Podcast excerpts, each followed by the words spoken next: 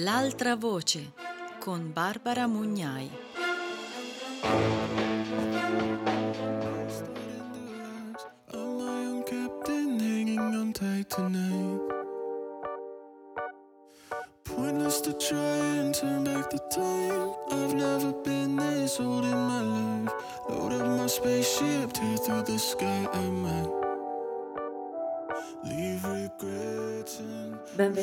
Benvenuti a Radio Morpheus. Io sono Barbara Mugnai e questa è L'altra voce, un viaggio fra testi antispecisti per ascoltare la voce di chi solitamente non viene ascoltato mai. Oggi leggeremo insieme un'intervista tratta dal numero 43 della rivista Liberazioni, una rivista di critica antispecista. Una intervista di Giorgio Losi a Patrice Jones sul tema animali come fonti di pensiero strategico. Chi è Patrice Jones? È un'attivista del movimento di liberazione animale nordamericano, è cofondatrice del santuario Vine nel Vermont che dirige. Ha pubblicato i seguenti volumi Aftershock nel 2007 e The Oxen and the Intersection nel 2014.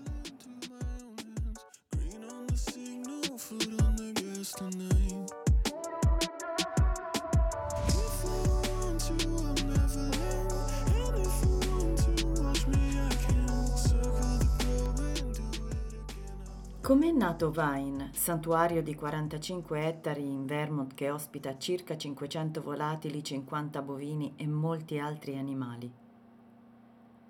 La risposta è facile. Io e l'altra socia fondatrice, Miriam Jones, abbiamo trovato un pollo lungo una strada. Ci stavamo trasferendo in Maryland senza sapere che in quella parte del paese fossero stati inventati e perfezionati gli allevamenti industriali di galline. Io sono di Baltimora, Miriam è di Pittsburgh.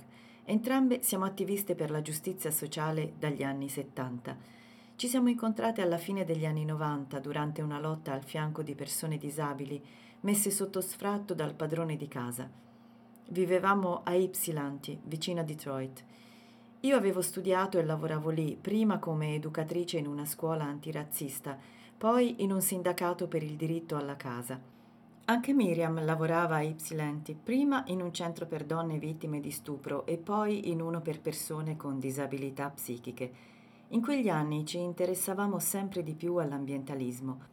Miriam aveva avuto qualche esperienza di volontariato nelle cooperative di Lesbian Land, comuni lesbiche ormai quasi scomparse che a partire dagli anni 70, visto che le donne sono proprietarie solo di una piccolissima percentuale di terreno nel mondo, compravano terra e la lavoravano. Io mi dedicavo molto agli orti urbani, coltivavo verdure in città. Volevamo trasferirci e provare a vivere in campagna, ma non avevamo molti soldi e cercavamo un posto economico. Non a caso lo trovammo in Maryland. Ora sappiamo che gli allevamenti industriali si trovano normalmente in aree rurali a basso reddito.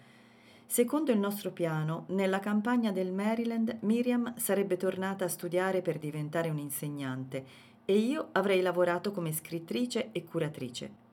Avremmo coltivato la terra, lontano dai radar, e avremmo avuto più tempo per fare attivismo e scrivere. Ero sempre vissuta in città, ma sapevo che c'erano lotte da portare avanti anche nelle comunità rurali. Molti dei problemi della città sono presenti anche in campagna, come la povertà, la fame, non avere una casa. Volevamo ambientarci, vedere quali organizzazioni erano presenti sul territorio e collaborare. C'è sempre più lavoro di quanto se ne possa fare. Volevamo capire di che cosa ci fosse bisogno, che cosa avremmo potuto fare e farlo. Questa è la mia prassi, che suggerisco ad altre attiviste. Non si può fare tutto, bisogna cercare quello per cui si è portate, che altre non stanno facendo e che tu invece puoi fare. Occuparsi dei problemi che dalla tua prospettiva riesci a vedere in modo diverso da altre o che altri non riescono a fare per motivi logistici o personali. Questo era il nostro piano. Poi, in Maryland, abbiamo incontrato un pollo lungo una strada e abbiamo capito che una delle cose su cui bisognava impegnarsi in quella penisola dove ogni giorno uccidono e fanno a pezzi milioni di uccelli era di creare un rifugio per loro. Le galline saltano o cadono giù dai camion e scappano nei boschi mentre le portano al macello. Ecco com'è che ne abbiamo incontrata una sul ciglio della strada. Allora, nel 2000, abbiamo fondato un santuario in Maryland che è cresciuto molto e dal 2009 si è spostato in Vermont.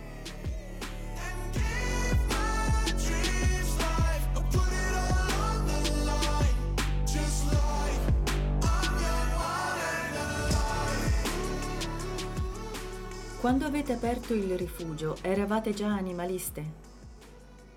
Sono diventata vegetariana quando avevo 15 anni, cioè negli anni 70, però prima di cominciare a fare attivismo animalista alla fine degli anni 90, pensavo al vegetarismo solo come una scelta personale. Vedevo il nesso tra ambientalismo e giustizia sociale, ma pensavo ancora agli animali come se fossero su un piano separato. Quando ci siamo messe insieme, anche Miriam ha smesso di mangiare carne e ha cominciato a fare ricerca sull'argomento. Allora, visto che dedicavamo già tutto il nostro lavoro alle persone, ogni volta che mettevamo qualche soldo da parte facevamo donazioni a gruppi animalisti, ogni mese a uno diverso. Farm Sanctuary, PETA, Human Society, gruppi antivivisezionisti e United Poultry Concerns. Cominciamo così a ricevere le loro newsletter, cartacee a quei tempi, forse dovremmo tornare a quel modello, che spinsero Miriam a fare volontariato con un gruppo animalista di Detroit. La notte aveva incubi sugli animali nei laboratori di vivisezione. Io, che sono molto sensibile alle immagini, lasciavo aprire a lei le newsletter e mi facevo raccontare il contenuto. Quando ne ricevemmo una sugli allevamenti di polli in batteria, decidemmo di non mangiare più uova. In realtà forse per un po' abbiamo mangiato uova cage free. A volte gli animalisti pensano che ci sia una sola strada per arrivare al veganismo, specialmente quando sono diventati vegani di colpo. Invece dobbiamo considerare che le persone che comprano uova cage free sono sulla strada giusta. Le dobbiamo richiamare alle ragioni di quella scelta. Poco dopo le galline, Miriam e io scoprimmo le mucche. Per molte persone il veganismo è una conversione religiosa e non si ricordano come fossero prima di diventare vegane. Dovremmo, al contrario, ricordarci quali fossero i nostri pensieri e le nostre emozioni per poter parlare a chi si trova ancora in quella posizione.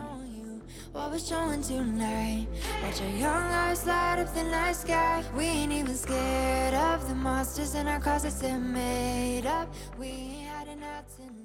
Hai detto che sei diventata vegetariana negli anni 70, a 15 anni, molto prima, cioè della fondazione di Vine e l'inizio del tuo impegno animalista. Se non sbaglio, quello stesso anno partecipasti per la prima volta a una manifestazione di donne lesbiche. Molte delle persone che lavorano a Vine si identificano come donne lesbiche e più in generale sembra che ci sia una connessione profonda tra il femminismo lesbico e la pratica del veganismo. Come spieghi storicamente questa connessione? È un fatto bizzarro, ma non così bizzarro se leggi il libro di Carol Adams sulla politica sessuale della carne. Sia in Inghilterra che negli Stati Uniti, molte delle prime antivivisezioniste e vegetariane erano suffragette. Se guardiamo alla storia dell'allevamento e della domesticazione animale, gli uomini erano i padroni delle donne, dei bambini e degli animali. Non so quante di loro e in che misura siano o siano state consapevoli della connessione che esiste storicamente tra sessismo e specismo. So che dagli anni 70 fino agli anni 90, se andavo a una festa femminista o lesbica, era molto probabile che il cibo fosse vegetariano, non vegano. Sapendo che c'erano molte vegetariane, ognuna portava qualcosa con il desiderio che tutte lo potessero mangiare. Non era contraddittorio per me dire no alla carne e sì a fare coming out, perché in entrambi i casi si trattava di scegliere secondo il mio cuore contro quello che mi diceva la cultura dominante. Era un sentimento profondo, quello di instaurare un certo contatto o relazione contro desideri costruiti e imposti culturalmente. La cultura dominante mi diceva che dovevo desiderare un fidanzato, ma io il fidanzato non lo volevo Volevo avere una relazione intima con altre donne. La cultura dominante mi diceva che dovevo desiderare un cheeseburger, ma quando ci pensavo veramente non volevo uccidere una mucca. Non si trattava di dire no alla carne, quanto piuttosto di dire sì a un rapporto più giusto e sincero con altri animali, di non partecipare a qualcosa a cui ero contraria. Non volevo essere parte di quella violenza. So give it your best try. Can nobody stop us this time? Vine è l'unico santuario per animali che conosco a definirsi diretto da persone LGBTQ e a sottolineare così esplicitamente il nesso tra animalità e queer. Non voglio mancare di rispetto inavvertitamente a qualcuno, ma non hai del tutto torto, nel senso che sebbene oggi ci siano molti più santuari di quando Miriam e io abbiamo cominciato, e sono certa che alcuni siano diretti da persone LGBTQ, non ne conosco nessuno che rivendichi questo aspetto. Nemmeno noi lo facevamo fino a 5 o 6 anni fa, anche perché per i primi 9 anni eravamo solo noi due e un ragazzo gay, uno studente delle superiori che faceva il volontario. Non rimarcavamo la nostra soggettivazione, ma sin dall'inizio ci siamo concentrate sulla interconnessione fra le varie forme di oppressione. Nel settembre del 2000 feci un discorso a una conferenza per i diritti animali, lo United Poultry Concern Forum, sostenendo che il movimento animalista doveva cercare di creare coalizioni tra gruppi per la giustizia sociale e gruppi ambientalisti Sull'archivio del nostro sito internet, tra i contenuti più vecchi, c'è un'introduzione su come galli e galline vengono trattati, all'inizio al rifugio ci occupavamo solo di loro, e sulle connessioni con razzismo e sessismo. Let's toast to the dreamers. Royalty, we the kings and the queens, yeah. And the kingdom's ours tonight. No, we won't be pushed aside.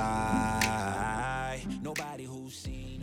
In un santuario di solito è necessario confinare gli animali in uno spazio recintato per proteggerli da minacce esterne. Se vagassero liberamente, molte non sopravviverebbero nell'ambiente antropizzato che c'è fuori, dove verrebbero abbattuti o catturati.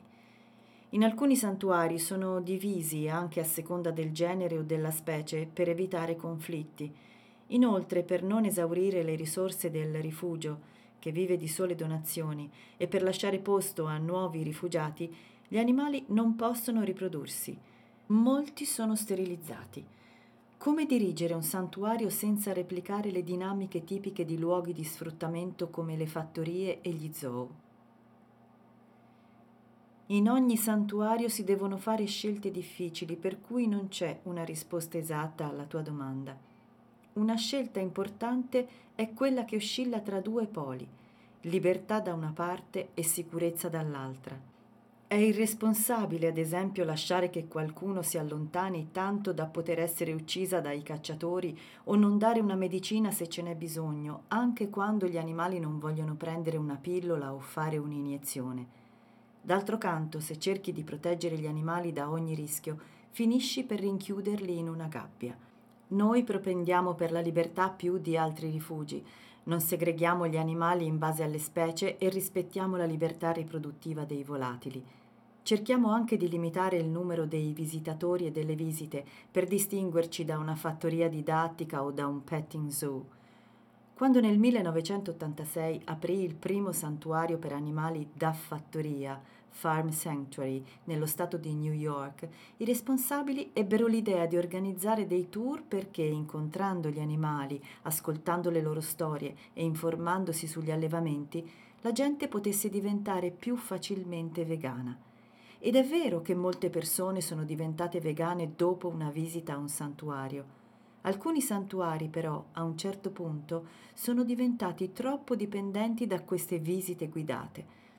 Mi è stato detto in conversazioni private che il personale e gli animali, eccetto per i più gregari, detestano i giorni di apertura.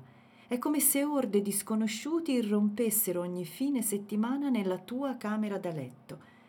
A Vine apriamo al pubblico solo quattro giorni all'anno. Chi vuole venire deve fare volontariato.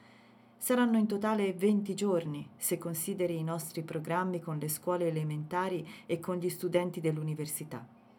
Inoltre facciamo delle eccezioni quando attivisti o studiose che lavorano già per gli animali ci chiedono una visita individuale. È importante che chi è animalista incontri degli animali.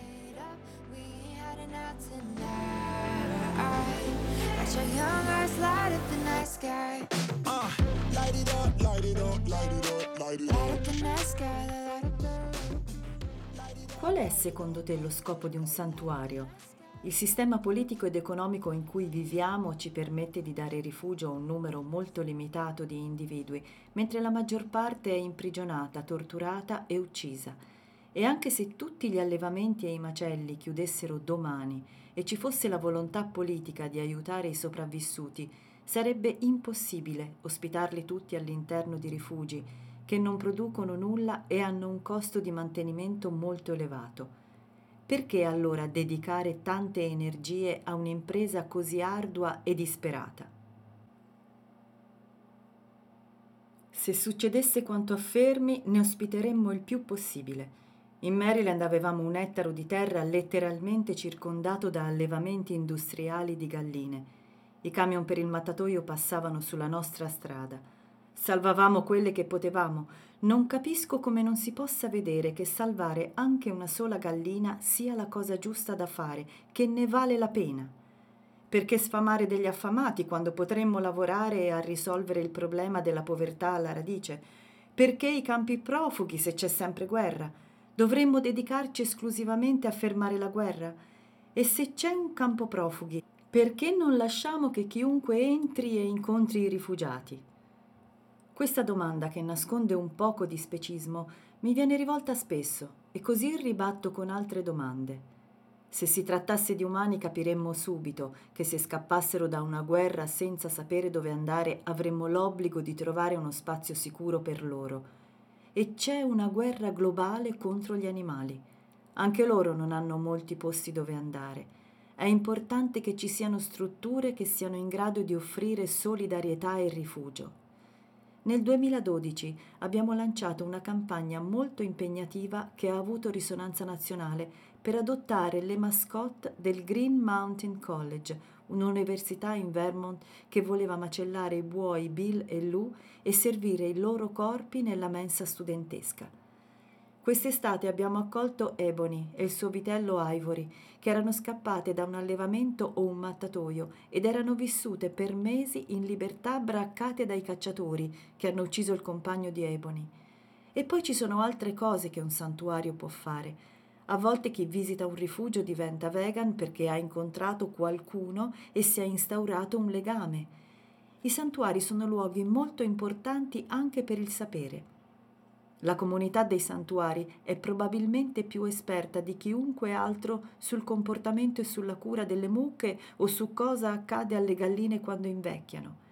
Siamo aperte alla conoscenza. Sue Donaldson e Will Kimlicka, che hanno scritto Zoopolis, sono venute a visitare Vine molte volte con i loro collaboratori in questo momento ci sono tre articoli accademici in corso di pubblicazione in cui gli autori presentano le loro ricerche su Vine. Antropologi, filosofe, scienziati della politica e altre studiose vengono qui per passare il tempo con gli animali e osservare le loro interazioni. Gli animali sono fonti di pensiero strategico. Timothy Pacirat, che ha scritto il suo primo libro lavorando sotto copertura in un mattatoio, è l'autore della sezione dedicata ai santuari in Critical Terms for Animal Studies. Il capitolo comincia con varie definizioni di santuario. Una di queste è un posto fuori dalla battaglia dove riorganizzarsi e pensare alla strategia. I santuari sono luoghi per imparare dagli animali. Non dovremmo essere noi alla testa del movimento di liberazione animale, quel posto spetta a loro. Noi dovremmo essere delle alleate e per sapere che cosa vogliono non c'è altro modo che passare del tempo con loro in un santuario o parlare con chi lo fa. Ad esempio, se lanciassi una campagna per gli scimpanzé, parlerei con Lori Gruen e con le persone che lavorano ogni giorno nei santuari per scimpanzé e chiederei loro che cosa pensano gli scimpanzé del mio piano.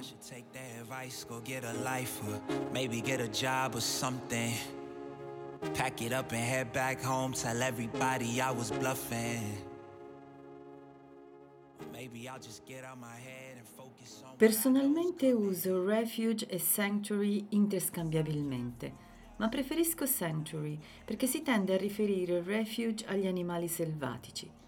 Shelter indica invece un rifugio temporaneo, dove gli animali sono adottati, mentre un santuario è permanente.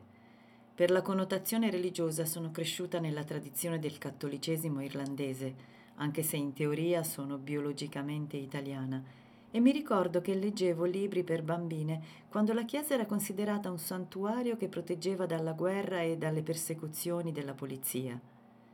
Entrati in chiesa, lo Stato non poteva più prenderti. Qui negli Stati Uniti si usa l'espressione città santuario, sanctuary city, per quelle città che accolgono le persone migranti. Le chiese stesse si definiscono santuario e aprono le porte ai perseguitati. È una parola che, almeno per me, si applica bene a ciò che facciamo qui. Mi piace la risonanza quasi sacra che ha. Per me non ha a che fare con la divinità patriarcale, ma con l'idea di un posto sicuro, un posto speciale. C'è l'idea di separatezza, ma di separatezza dalla battaglia.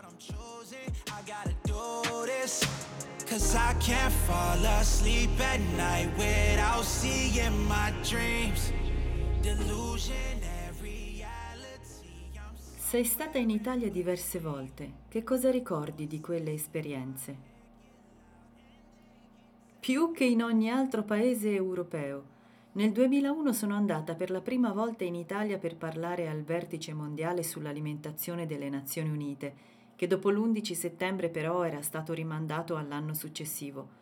Sono partita comunque e mi hanno ospitato a Firenze Mary, un'americana che in Italia dirigeva Progetto Vivere Vegan, e suo marito, che scriveva per il manifesto. Ho partecipato a un loro evento che si chiamava Faccia a faccia con gli americani contro la guerra. Dopo sono andata a Roma dove ho parlato di giustizia alimentare al Social Forum e il giorno dopo ho partecipato a una manifestazione contro la guerra che terminò con uno spettacolo. È stata una delle esperienze più incredibili della mia vita. Ero lì come parte della Global Hunger Alliance. Avevamo uno striscione e distribuivamo volantini sul veganismo. Ho marciato con loro e con un'organizzazione internazionale di donne per la pace, Women in Black era enorme, c'erano decine di migliaia di persone. Sei mai stato a una marcia a Roma? Sono lunghe, si cammina per davvero. Negli Stati Uniti e anche a Washington non si cammina mai così tanto. A un certo punto ho perso l'amica con cui ero, Marinella Correggia, e sono rimasta sola. Nella folla ho incontrato Gianni Fabbri, il capo di un qualche partito, che non era vegetariano, ma a un incontro aveva fatto un discorso molto eloquente contro gli allevamenti industriali. Mi ha detto di raggiungerlo sotto il palco alla fine del corteo. Quando ci sono arrivata il sole stava tramontando e sul palco c'era un concerto. Non sapendo l'italiano mi sono messa a gridare il nome Gianni Fabbri finché qualcuno mi ha portato da lui. Allora ho scoperto che stavano cambiando la scaletta degli interventi per ridurla a due persone, una afghana e una americana. E gli mancava quella americana. Non avevo idea che avrei dovuto parlare. Per fortuna in Italia si è sempre in ritardo e invece di 15 minuti, come mi avevano detto, ho avuto un'ora per preparare e memorizzare un breve discorso sulla guerra. Alla fine siamo salite sul palco, io, l'interprete e un uomo afgano che ha fatto un discorso accorato perché non bombardassero le città del suo paese. Poi, nel buio, davanti a decine di migliaia di persone, ho parlato. Nel 2002 sono tornata in Italia per il vertice mondiale sull'alimentazione delle Nazioni Unite e il Forum per la sovranità alimentare delle ONG. Il nostro scopo come Global Hunger Alliance era convincere la FAO a non ascoltare chi promuoveva l'allevamento industriale come un modello globale per alleviare la fame nel mondo, ma di affermare che l'allevamento industriale era una delle cause del problema e non una soluzione. Nel documento finale la FAO ci diede ragione e aggiunse anche una parte che ci parve un grosso risultato sul benessere animale e sulla necessità di ridurre il consumo di carne nei paesi ricchi. Invece l'ultima volta che sono stata in Italia nel marzo 2014 ho fatto un tour europeo organizzato da un collettivo di anarchici spagnoli. Mi hanno portato a Roma, Firenze, Bologna con essere animali, Vicenza con Anguane, Liberazioni e Adalab e Milano.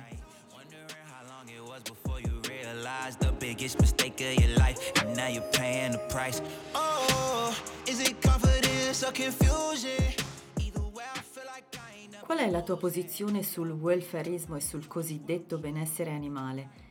In Italia nel 2013 il collettivo Bioviolenza ha lanciato una campagna contro Compassion in World Farming che ha assegnato premi a corporazioni come McDonald's e Burger King per aver apportato delle migliorie nei loro stabilimenti e ha incoraggiato gli attivisti e le attiviste a considerare superate espressioni come liberazione animale. Io sono per la liberazione e l'autodeterminazione animale. Il mio ruolo è al fianco degli animali. A meno di essere in grado di porre fine al loro sfruttamento entro quest'anno, per cui tutte le gabbie saranno vuote, non abbiamo il diritto di ignorare la loro agonia negli allevamenti industriali. Alcuni miglioramenti sono illusori, altri possono ridurre effettivamente la sofferenza. A Vine abbiamo accolto galline da ogni tipo di allevamento anche le sofferenze più atroci inflitte dagli allevamenti cage free non sono paragonabili all'orrore causato dalle gabbie. Per me non è un out-out. Va benissimo se si vuole concentrare le proprie energie sulla liberazione a lungo termine, ma non per questo si deve interferire con le persone che cercano di portare qualche sollievo a chi si trova nelle gabbie.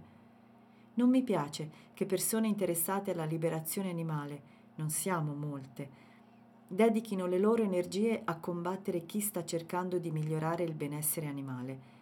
C'è una linea abbastanza definita tra lavorare per incrementare il benessere animale e aiutare l'industria della carne a vendere i suoi prodotti.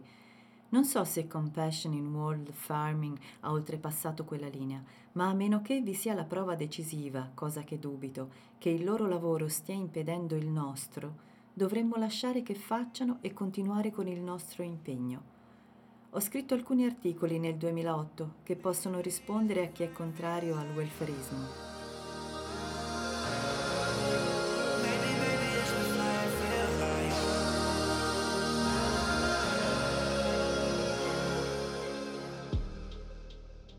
Anni fa in Italia c'è stato un grande dibattito sulle argomentazioni a favore del veganismo che si appellano ad altro che alle vite degli animali, come la salute umana, la fame nel mondo o la crisi ambientale. A prescindere dal fatto che il veganismo di per sé non rappresenta una soluzione a questi problemi, non ti pare che simili argomenti rinforzino la cultura dell'antropocentrismo e alla lunga risultino controproducenti?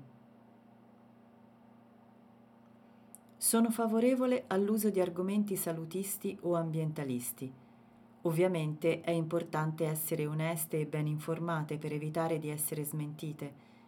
Non bisogna mentire o citare fonti incerte, riportando dati falsi o esagerati sulle pratiche di allevamento, sul loro impatto ambientale o sui benefici della dieta vegana. Detto questo, per gli animali la purezza personale è irrilevante. Non gli importa cosa ha uno nella testa, a loro importa se li ucciderà o meno.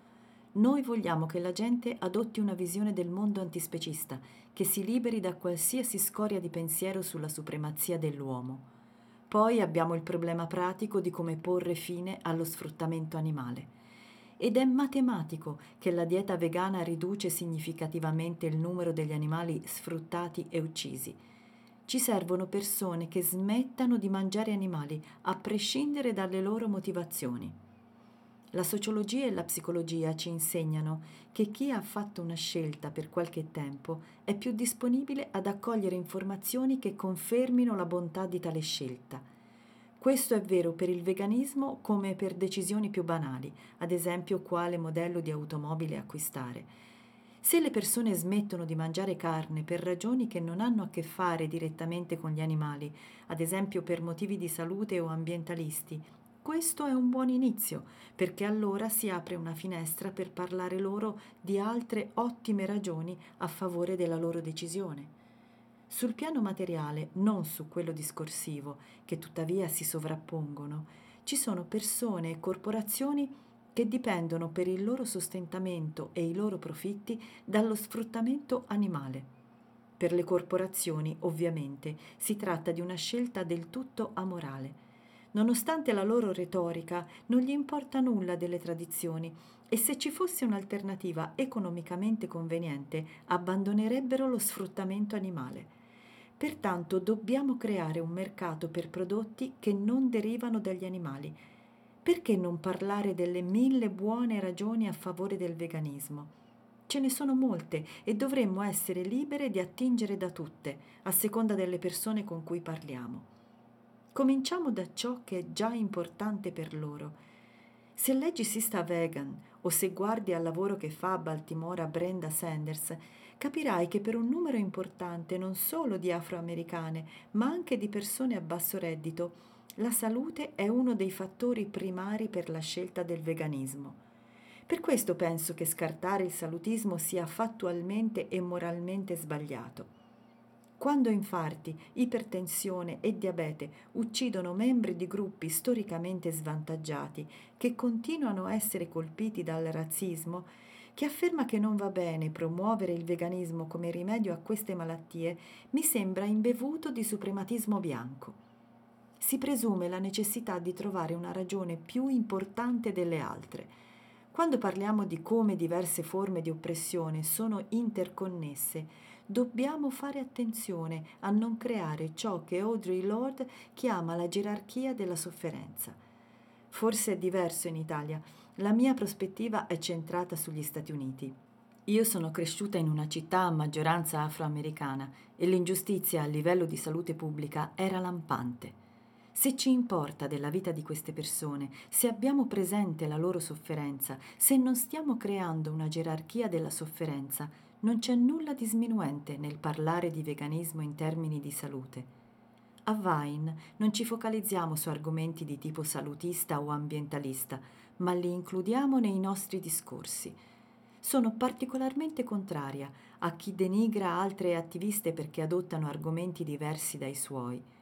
Le persone sono diverse, non c'è un solo buon argomento o una sola buona strategia. Va benissimo che alcune persone, poche, diventino immediatamente vegane dopo aver visto immagini con scene di violenza esplicita su altri animali ma ci sono studi che dimostrano che la maggioranza delle persone esposte a quelle immagini ne è respinta, per cui dovremmo cercare immagini che portino alla compassione senza mostrare eccessiva crudeltà. Non dobbiamo pensare che funzioni per tutti ciò che ha funzionato per noi quando diventammo vegan. Personalmente mi ricordo che quando ho smesso di mangiare carne a 15 anni non c'era in gioco un solo elemento, è stata una congiuntura di più fattori. Andavo presso una cooperativa che vendeva cibo sano e che aveva un poster che diceva di mangiare i cibi della parte bassa della catena alimentare. Eating low on the food chain, a favore dell'ambiente e contro la fame nel mondo. Poi lessi uno di quei libri di ricette degli anni 70 per mangiare sano, come Diet for a Small Planet. Me lo aveva portato il mio patrigno dalla biblioteca. Pensai che se il vegetarismo faceva bene alla salute, potevo fare a meno della carne. Pensai che mangiare carne voleva dire uccidere per piacere, il che andava contro i miei valori. Ero contraria alla guerra in Vietnam, contraria a uccidere senza necessità, per cui smisi anche di mangiare carne. Forse senza questo libro ci avrei messo altri dieci anni a diventare vegetariana. Questo è un esempio per dire che non dovremmo evitare di usare un argomento perché non è il più puro.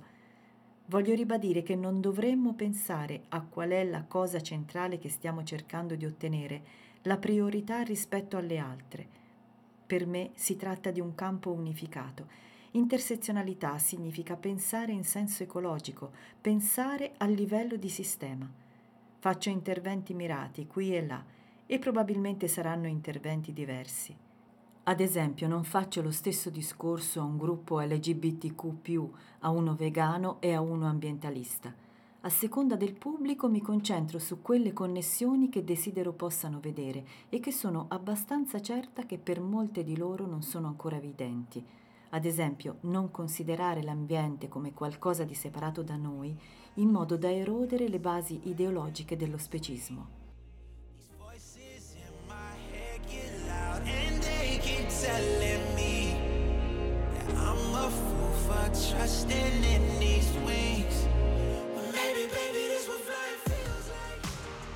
Il nome del santuario Vine, che in inglese significa edera, rimanda all'intersezionalità delle lotte, alla loro unione, come la pianta che cresce avvinta ai rami. Vine è anche un acronimo, però, che sta per Veganism is the Next Evolution. Come giustifichi la scelta delle parole veganismo e evoluzione? So che disapprovi l'uso ingenuo e problematico che fanno molte, anche vegan, del termine evoluzione, intendendolo come un processo migliorativo, an upwards affair, e in più occasioni hai criticato la mercificazione del veganismo, gli atteggiamenti da ascetismo apolitico e lo scadimento da espressione di solidarietà per gli altri animali a fattore identitario. All'inizio ci chiamavamo Eastern Shore Sanctuary. Il nome si riferiva alla penisola del Maryland, per cui quando ci siamo trasferite in Vermont lo abbiamo dovuto cambiare. Non è stato facile trovare un nuovo nome. Vine piacque a diverse persone, come Miriam, all'epoca stavamo ancora insieme, e come Erin, un uomo trans che dirige il nostro santuario satellite per i galli in Maryland, vicino a dove una volta c'era l'Eastern Shore Sanctuary. Abbiamo scelto il nome Vine prima di sapere per cosa stesse ciascuna lettera. All'inizio V stava per Vermont. Alla fine la versione ufficiale è diventata Veganism is the Next Evolution. Considero un'evoluzione quella mia e di Miriam che mentre ci occupavamo di giustizia sociale abbiamo incluso gli animali in un'analisi di tipo intersezionale. Inoltre, per ragioni ambientali, è necessaria un'evoluzione verso il veganismo se vogliamo adattarci ai nostri tempi e al cambiamento climatico. Ma Vine sta anche per Veganism is not enough, il veganismo non basta. Questa era la nostra seconda scelta. È un concetto che esprimo spesso a parole e per iscritto. Sono contraria al veganismo mercificato. La liberazione animale non è qualcosa che possiamo comprare come al purismo e all'arroganza di chi pretende di avere la verità in tasca, che non è un tratto esclusivo dell'ambiente vegano. Sono più incerta sulla questione dell'identità. Anche il veganismo identitario non fa per me. Non mi sono mai riferita a me stessa come a una vegana. È solo uno dei tanti aggettivi per descrivermi. Molte persone sono respinte dal veganismo come identità non sono entusiaste delle persone vegane che hanno incontrato o semplicemente delle persone vegane popolari. Non sanno, per esempio, che negli Stati Uniti è più probabile che sia vegana una persona afroamericana piuttosto che una bianca. Pensano al veganismo come se appartenesse alle classi medio-alte, bianche, eterosessuali, benestanti e non desiderano quell'identità. D'altra parte, come per la questione di chi rifiuta gli argomenti legati alla salute o all'ambiente, mi sento di limitare questa critica del veganismo identitario. Agli animali non importa affatto come ci identifichiamo e il veganismo come identità sembra motivare tante persone. Il bisogno di avere un'identità è uno degli aspetti problematici della nostra specie. Yeah. Yeah.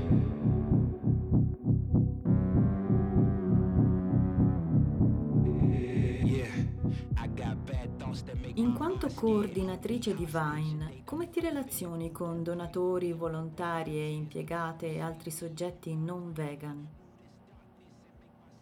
Allo stesso modo in cui mi relaziono con chiunque non sia vegan.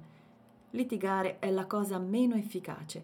Il più delle volte chi lavora a Vine comincia come non vegan e lo diventa successivamente, non per aver ricevuto delle pressioni, ma per ciò che scopre lavorando qui, per un incontro con un animale.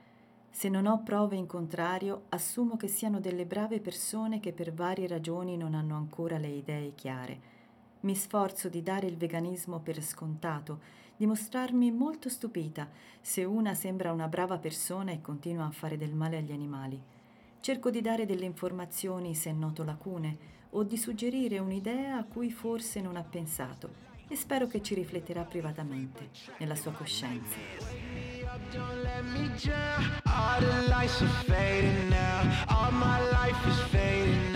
All my life is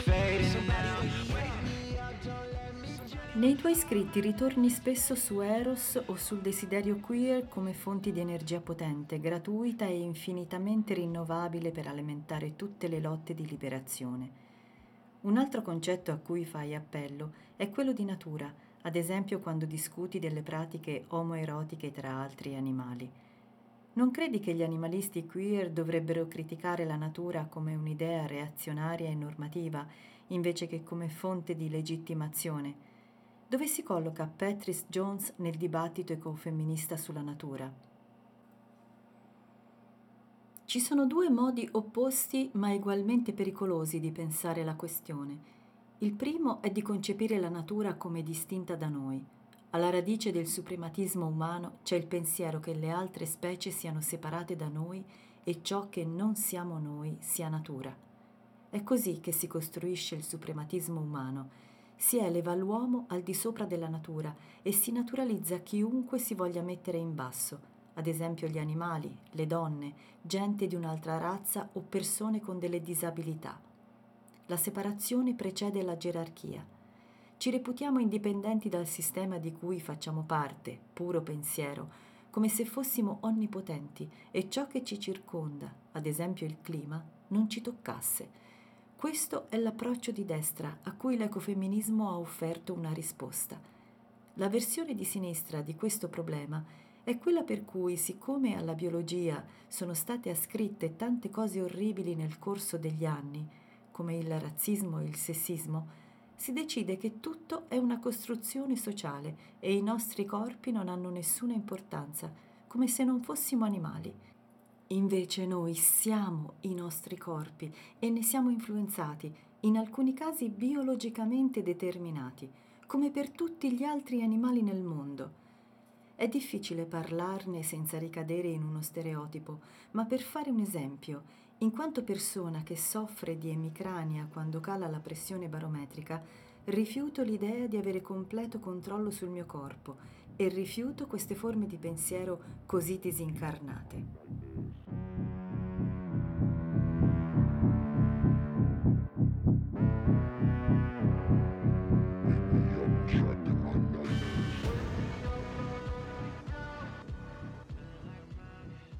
Nel 2005 hai scritto un articolo su come introdurre ad altri movimenti la liberazione animale, attirando nuovi attivisti già politicizzati e sprovincializzando la cultura dell'animalismo.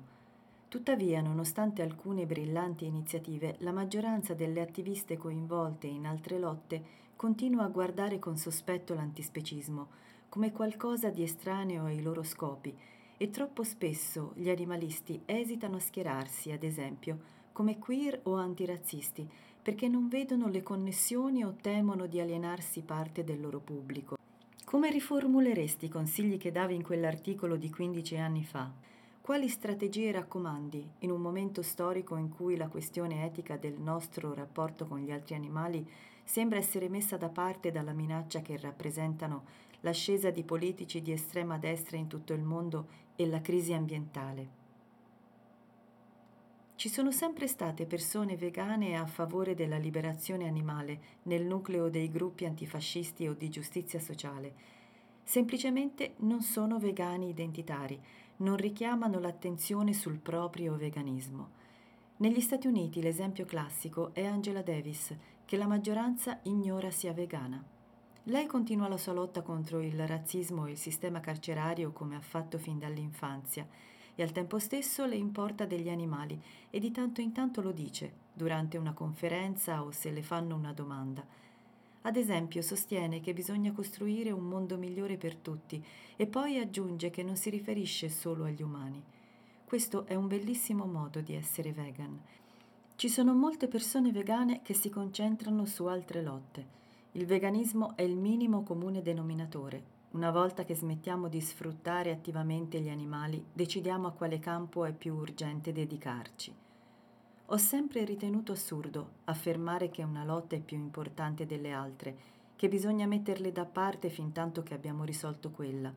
Però devo dire che a partire dagli anni 90, quando riflettevo sull'intersezionalità e stavano uscendo i primi articoli sulla giustizia ambientale, ad esempio sul livello di inquinamento più alto nelle comunità a basso reddito e nelle comunità di colore, ho cominciato a sospettare, e ora ne sono ancora più convinta, che forse il cambiamento climatico è ciò su cui tutte dovremmo concentrarci, lasciando da parte quello che stiamo facendo.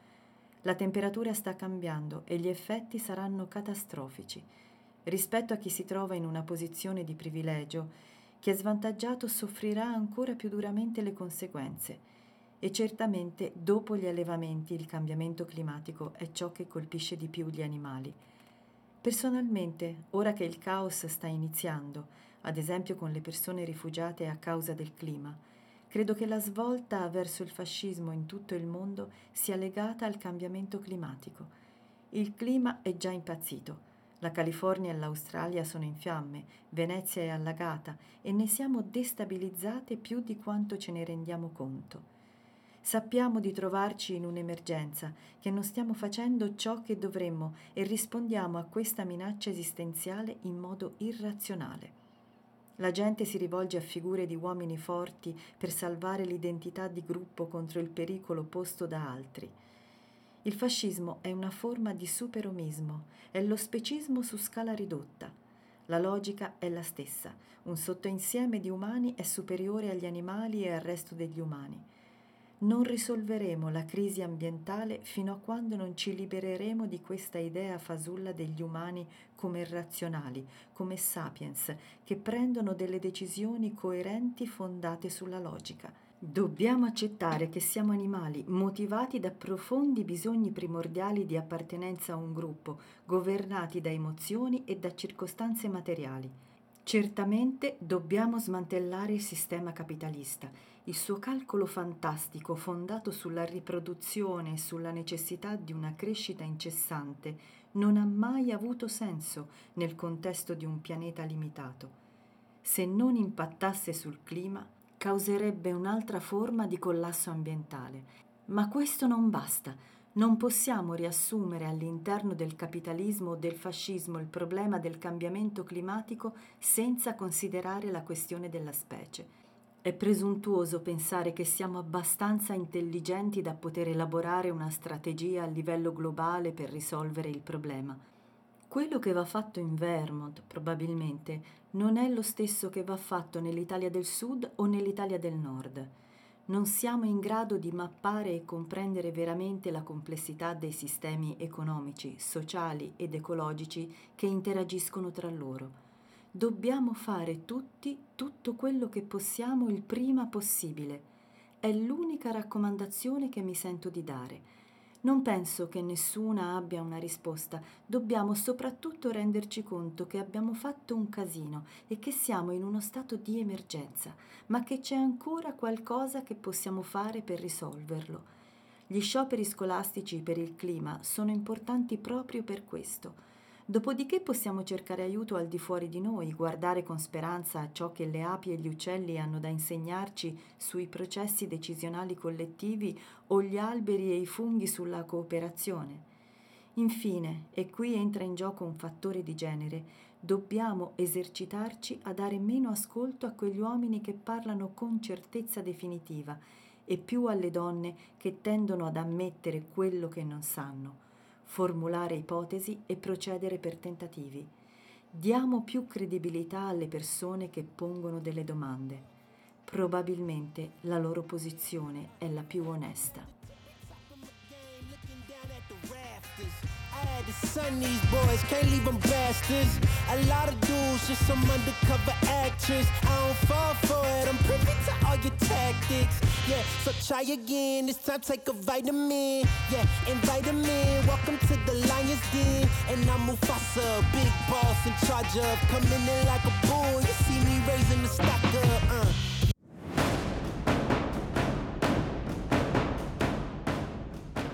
Si chiude qui l'intervista di Giorgio Losi a Patrice Jones. Io trovo che sia molto interessante, anche se devo confessare che personalmente non condivido tutto quello che è stato detto. Anzi, ci sono dei punti su cui sono abbastanza eh, poco in sintonia, tipo ad esempio l'argomento del welfarismo oppure il considerare identitarismo il fatto di portare avanti la lotta antispecista parallelamente e dichiaratamente in ogni occasione che si ha. Comunque trovo che sia molto interessante sempre confrontarsi con persone che la pensano diversamente dal, da noi, perché è un modo per arricchirsi, per vedere le cose da un punto di vista diverso, magari anche solo per rimanere della propria opinione. Su una cosa concordo pienamente con Patrice Jones. In ambito antispecista eh, si perde al momento troppo tempo e troppe energie per criticare quello che fanno gli altri piuttosto che per fare azioni o avere iniziative in prima persona. E invece noi dovremmo fare, fare, fare, ognuno come può, ognuno come sa, ma siamo pochi e dobbiamo combattere contro un sistema dalla potenza enorme, infinita. Quindi facciamo, facciamo, scriviamo, ma anche usciamo, riempiamo le piazze, e qualunque tipo di iniziativa, piazze, congressi, libri, arte, qualunque tipo di iniziativa, ma facciamo. Bene, il nostro incontro si conclude qui. Io vi ricordo che potete lasciare commenti, suggerimenti e richieste sulle nostre pagine Facebook Radio Morpheus e l'altra voce, sul nostro sito radiomorpheus.it e sulla nostra pagina Instagram. Aspettiamo le vostre parole e se questi incontri vi piacciono, mi raccomando, raccontatelo in giro perché più siamo, meglio è. Vi ricordo anche che specialmente in questo momento di ferie e vacanze avete a disposizione il nostro fantastico podcast, potete riascoltarvi tutte le puntate fino dalla prima. Quindi mi raccomando, ascoltateci e non perdiamoci di vista e di orecchio. A risentirci presto con l'altra voce e Radio Morpheus. Ciao ciao!